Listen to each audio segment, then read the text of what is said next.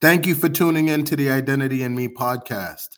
This episode is a continuation of my conversation with Stephanie Bramlett in episode 60. You'll have to go back and listen if you have yet to do so. At the conclusion of it, I asked Stephanie at what point she learned to embrace her hair such that she is now willing to experiment with various hairstyles. This episode begins with her response to that question.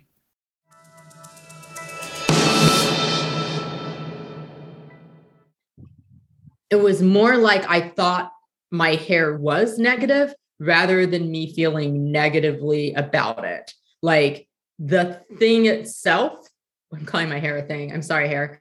Um, the thing, the thing itself was bad, and it became like an identity contingency that I had to overcome this bad thing, rather than like me feeling me feeling shame or bad. It was just it was one more thing that I that I had to overcome.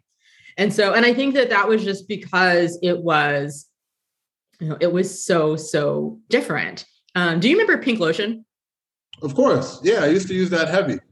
Yeah. So everybody else in my family, and you know, my like my mom and her sisters, and then I have um I have a niece and and two nephews, and and they're biracial. Their father is black, their mother's white. Um, they have like this very curly hair, bright blue eyes, very brown skin. Um, and and so all these other people in my family, we used to have like a ton of pink moisturizer. They used to be these pink moisturizer kids, right? Where, yep, you get it wet you squeeze it on there, you slick it back in a ponytail, you put a little bobble on it, and cool, you're good to go. Yeah. And so you try to do that with my hair. First of all, my hair does not slick. It is not trying to slick anywhere. You put the pink moisturizer on it, it just sits on top of the little curls, just looking at you like you try to slick me. Like it's not trying to, it's not trying to absorb that. It is not feeling that at all. So it was like I would see what they did with their hair, and then they would sit me down to try to wrestle through my hair. And it was always like a wrestling, right? It was always wrestling, wrangling, like those are the words. And like my hair wouldn't do that. So I just grew up being like, well, there's something wrong with my hair. There's something wrong with my hair. So it was like the tears when like the braids were too tight, or the, you know, they're probably women of a certain age who we know what like burnt ears are like from the straightening comb. Mm-hmm. Um, always, always, always the kid's fault because they weren't holding their ear right. Like it's never the parents' fault that burned them, but just missing whole chunks of the ear. Uh, I, I promise I had a very ch- happy childhood, but it was like all these things were always happening, and they were. It was all in the effort of we're trying to make you presentable but your hair is just not cooperating yeah, yeah. and and you know after a while it was a well like i think i'm presentable like i think you, at some point these degrees have to do something for me right yep um, so if you can't take me if you can't take me seriously because i have an afro like i that's got to say more about that's got to say more about the you than it does about me. As you were talking, I was thinking about good hair and bad hair and all the comments I used to hear about hair when I was growing up. Um, I thought about even the term, like for people with tight curls, if you will, they used to use the term N word naps. You got N word naps. I, I haven't heard that in forever, but I remember hearing that when I was a kid. Like that was an insult between black folks. I also thought about my grandma. Anytime I talk about hair, I think about her. Um, when I was like my earliest hair memory was my grandma brushing my or combing my hair and saying, you know, your hair is so soft and your mom doesn't know how to take care of your hair. You know, it's so soft and the stuff she puts in your hair is going to end up making it a lot more coarse and um, she also had a problem with my skin getting darker. So she'd scrub my skin to keep it lighter. Um, because again, my mom didn't, it was never her son who was the problem. It was always the, the daughter-in-law. And I love my grandma. I feel bad even telling the story um, because it doesn't paint her in a positive light. But um, I, I'm remembering a lot of how I came into my blackness was seeing and hearing things from my grandmother I remember her with her hot comb combing her hair at night, like the little bits of hair that she had, just like going hard and braiding them. And then she used to use these little strings to tie her braids together. And I guess the the point of that was to try to lengthen her hair. She did not like having short hair. That was very clear. And so hair is a big deal in the black community. And I often wonder, do white folks have to navigate hair politics in this way? Um, I've never asked a question pointedly to any of my white friends or white people I know. Um, have you asked the question? Yeah. So I, I actually wanted to talk to you about this. So um, yes, I I think that white people with curly hair, white women with curly hair, absolutely. So my best friend is a white girl named Leslie. Um, she, she has like 4A hair, white girl from Indiana, Midwest, 4A hair. So she had no idea what worked for her hair until we met. And I had no idea what worked for my hair until I met Brittany. So you see, Brittany is like our like saying a hairy godmother like doesn't. but Brittany you need to share this episode with Brittany. I know, I, I will, I will. Brittany helped so many people. So like Brittany introduced me to a whole section of the store that I didn't know existed and was like, here, use these products. And you know, you go in and you try out new things as you're kind of learning your hair journey, what works for you, what doesn't work for you. So in this section, there are some things that didn't work really well for me. And so probably the first time that I was like, okay, I'm not going to rock braids all year round. I'm going to leave my hair out for for some time during the year. You know, I had my like 10 or 12 little potion bottles that of stuff that I thought would work and didn't work. So my friend Leslie with her 4A hair that has been it she's got so it's type 4, it's pretty thin hair shaft but a ton of ton of little ringlets. So she also had a family who was like, Where did you come from? What are we mm. supposed to do with mm. this? Yeah. We got to wrangle this. We got to wrestle this. Your hair is unruly. Your hair is a mess. We got to do something. So she didn't know how to take care of her hair either. And I took her to the ethnic hair care aisle and she was like, Hey.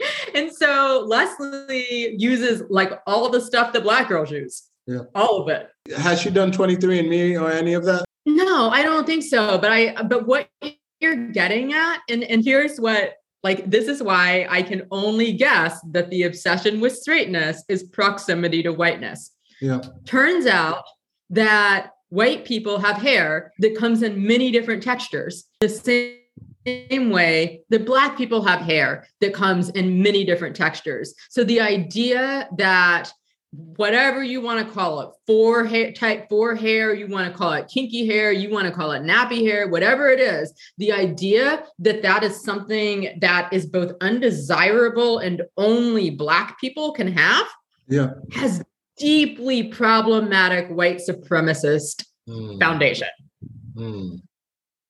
Mm. i do not think that leslie is any less white because she has some curly hair Oh yeah, no, I wasn't intimating that she's less white.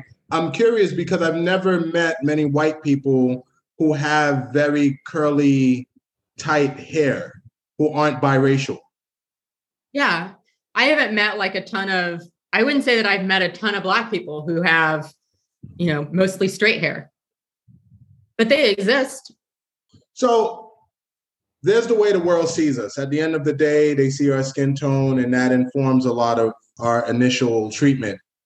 But I'm wondering if hair adds another layer. From your perspective, if you've noted that hair tends to make one more desirable in terms of how they're treated by others, let's start within the Black community. Hair is everything in the Black community. Um, I think in some really beautiful ways, and also in some some problematic ways, like we've already discussed you know i think that that certainly the beauty shop the barber shop there those are those are places where so many of us learn just all of the different ways that one can be black you know where else do you get wealthy people poor people well educated the conspiracy theorists the hustlers the preachers the rappers like the dreamers just get everybody together in that one spot and it's at the shop. It's at the shop. So I think that hair really does become a tool of socialization and that that is that's actually really underappreciated. You know, we we live in this academic setting and all the talks about socialization and how we learn and how we do and become who we are. I think that hair as a tool is something that is, has deep roots in the black community and and isn't appreciated as much as it should be. But but i also i love the intimacy of hair in the black community. Like you can't actually be mad at somebody and braid or twist their hair if you don't want to be in a fight afterwards right like you can't do those things if you're mad at somebody and you're doing their hair then it's going to come through and y'all are going to be fighting for real later because yeah. now you messed up somebody's hair yeah. Right. So remember when um remember who was it? Uh Allen Iverson. Remember when his mom braided his hair like mid-court? or no. mid game. It was mid. Oh my gosh, it was amazing. It was on Black Twitter like maybe five or six years ago. What? I gotta look this up. Yeah. It was like mid game, like his mom is braiding his hair and you know, she's a black mama. She's like, I don't care that there are cameras around. Like, I don't care any, but it was just this, it was such a beautiful and intimate moment because like he was about to go and do something big. Like he was, he he was gearing up to to to do some greatness like to be somebody and i think that for i mean certainly in my experience but that's what hair is in the black community. And that's something that i just think is i love talking about it and thinking about it and and i think that it's just really beautiful. Um i have been less interested in that sort of double consciousness of how hair appears for me in the black community and then how what the white community thinks about my hair. Now part of that is having the privilege of being one of very few black people in my space. So there's so few examples i think of um, of what hair could look like and what hair is supposed to represent like physical examples of people who know like our hair can look like anything in New Hampshire. I think that if I lived in Atlanta, if I lived in DC, literally anywhere where there were more Black people than in New Hampshire, um, then I might be saying something a little bit different now. I certainly am like thinking more about my hair when I'm in Tulsa, even where I'm from, than I do when I'm here. But interesting. I, Hold on, really? Like, uh, so, so you think it's you have more freedom with what to do with your hair in the company of white folks than black folks. Yeah. Oh wow, Th- that's you, really interesting. You think something differently? Yeah. Um. So my mom aside and my family, um, and really I would limit it to my mom at this point.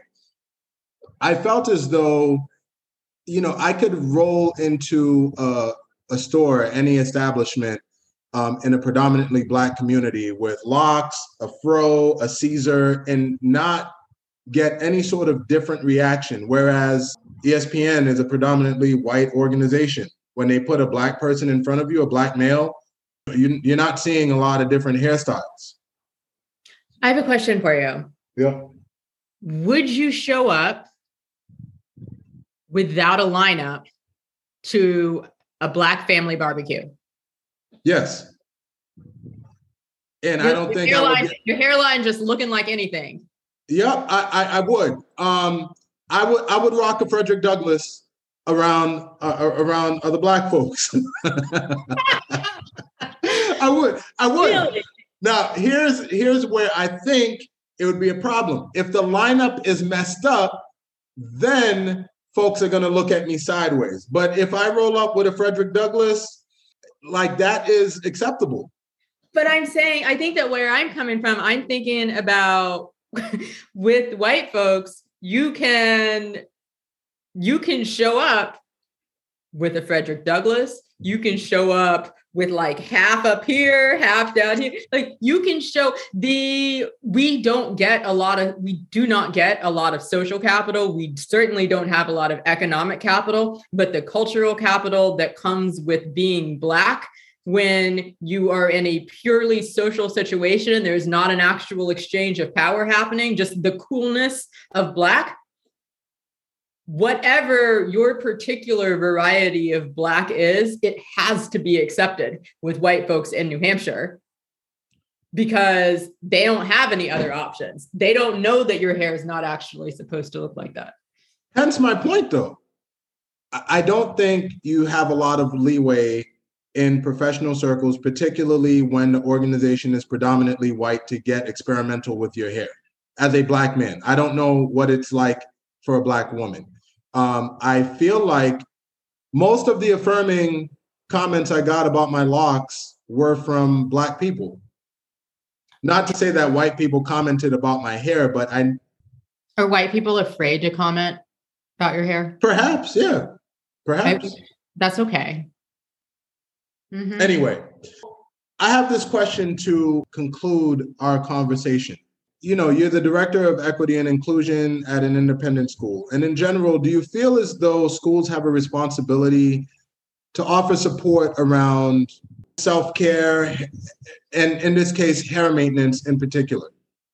I don't quite know how to answer this question because I definitely think that as I was talking before about just the the intimacy of hair care and the community, um, I think that that this is work that you know certainly the Black community that families like can do and and should do and are doing, but you know, I also think that our other socializing institutions like school, um, but also like the media, can certainly help with this. Um, greater representation, absolutely greater representation.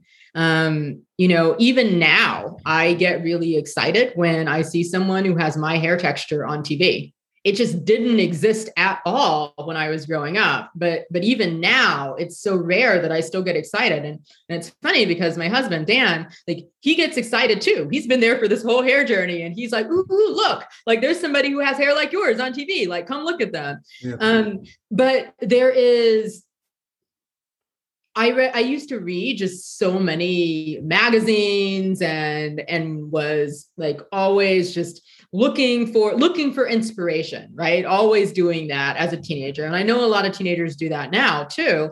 And and so in the magazines growing up there might sometimes be a you know in one of out of every 15 magazines there would be a, a curly girl section. And it was always like its own special thing. And you know my curly hair didn't look like anybody's curly hair that was in the zines and now, you know, every once in a while, like I'll flip through or something at the airport, and now there will be a an ethnic hair section, or sometimes they'll even use like the the the hair types. They'll be like, this is for 4C hair, and that'll be a section. But what I want to see is is just a representation of different products, different hair types for anybody who might be reading the magazine. And, you know, certainly that would have been helpful for me growing up. I think that it would be helpful for kids now who look like me and who have hair like me. But it's also really helpful for kids who don't look like me and who don't have hair like me. You know, I was talking about my friend Leslie, and she didn't figure out hair products until she was an adult. And she's a white woman with curly hair who now uses hair in the, the black section of the store. That's where she gets her hair products. So it's just, yeah, I guess it's just representation, I think really matters. And you know i know that at school like whenever i am i decide that i want to rock my my big natural kinky hair like i i always see a couple of other other people usually students you know who are like all right i'm going to take my braids out too. I'm going to rock it. And it's really cool to just be like hey sis like i see you. Like this is this is great. We're doing this. Um i think it's really fun to love her hair yeah, I, I, do too. I agree with that. And I'm thinking about all the boys who were walking around here with locks um, shortly after I got here. And um, I even asked a couple of them if their um, journey into locking their hair had anything to do with seeing me with locks. And um, they admitted, like, yeah, you know, um, seeing a professional um, in a position like yours with locks um, allowed me to um, envision my hair looking different and being acceptable. And the question that I asked you, while kind of odd in a way, um, I asked the question because I'm remembering a conversation with a parent who called or actually reached out to me via text message about her son who lived in a dorm, a predominantly white dorm, and he was having some serious hangups about his hair. Wanted to cut all his hair off. Um, was tired of thinking his hair wasn't good enough or knowing how to manage his hair. And she asked me if I could give him some tips about how to maintain his flat top and different hairstyles that he can try to to go with. And I, I I thought that was interesting. I'm like, hold on, here's this mom reaching out to me asking me to talk to her son about his hair and maintaining it and but I'm also hearing that being in this environment around a lot of other white students is uh, causing him to develop a complex about his own hair. And then I started wondering is there support, intentional support needed for Black students, for some who might desire it, around hair maintenance?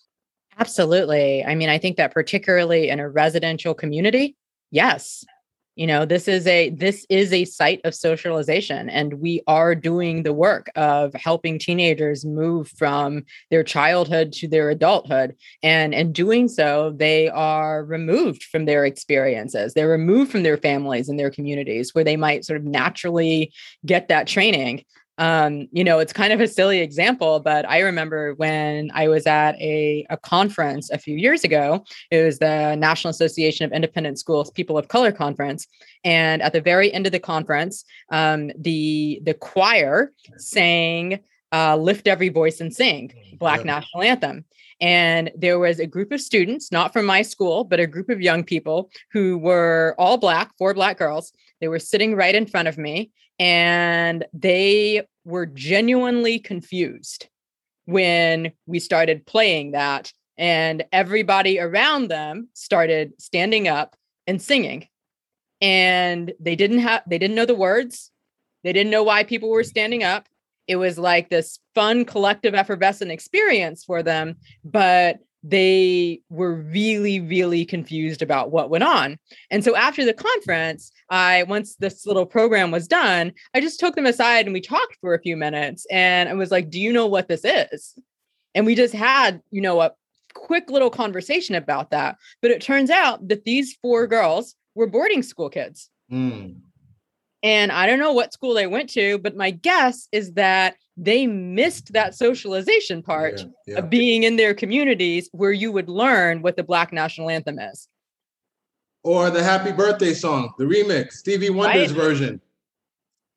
Yeah, you I gotta know these things. Yeah, so you do. Like, you know, we can't send. I always, uh, I used to joke around at my last school about because, you know, I love a good, I love, love a good family dance. So, like electric slide, the wobble, the Cupid shuffle, like we can't send you off to college without knowing how to do that.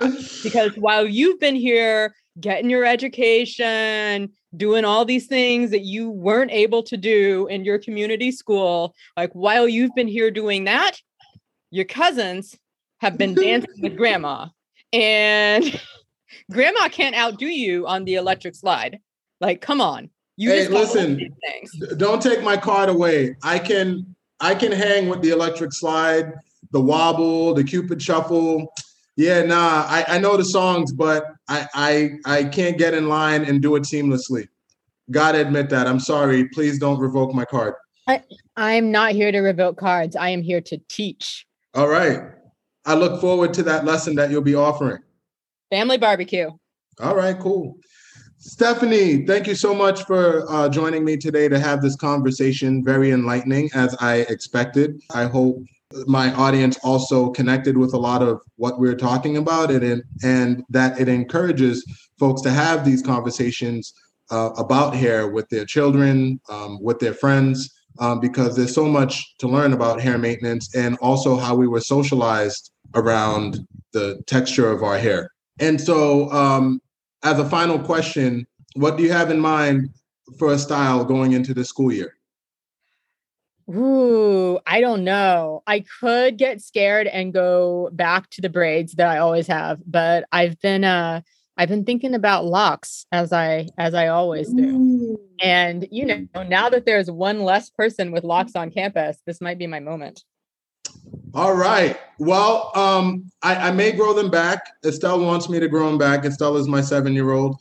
Otherwise, I I know that I'm going to continue to grow my hair. My personality um, is expressed through my hair. Um, most people see me as super cookie cutter, 90 degree angle, square type, but my hair is where uh, I express myself or how I express myself. I don't like to have very conventional hairstyles. But anyway, thanks again, Stephanie. And uh, I look forward to reconnecting soon.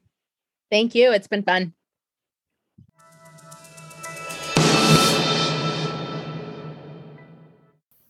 Socialization is everything. Growing up, I saw Head and Shoulders and Pert Plus commercials. I don't remember ever seeing a sulfate free shampoo or conditioner promoted for Black people, however. This is coming from a person who watched a lot of TV as a child. I'm thinking about how my family wasn't aware of what products were best for our hair. What was that a function of?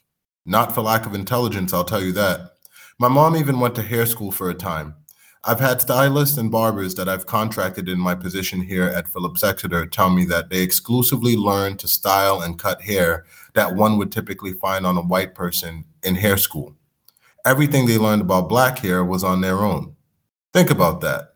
That's just a small component of what Stephanie and I covered. Hopefully, we either gave you food for thought or affirmed your own journey with hair. Until the next episode of In Me, keep reflecting identity and me.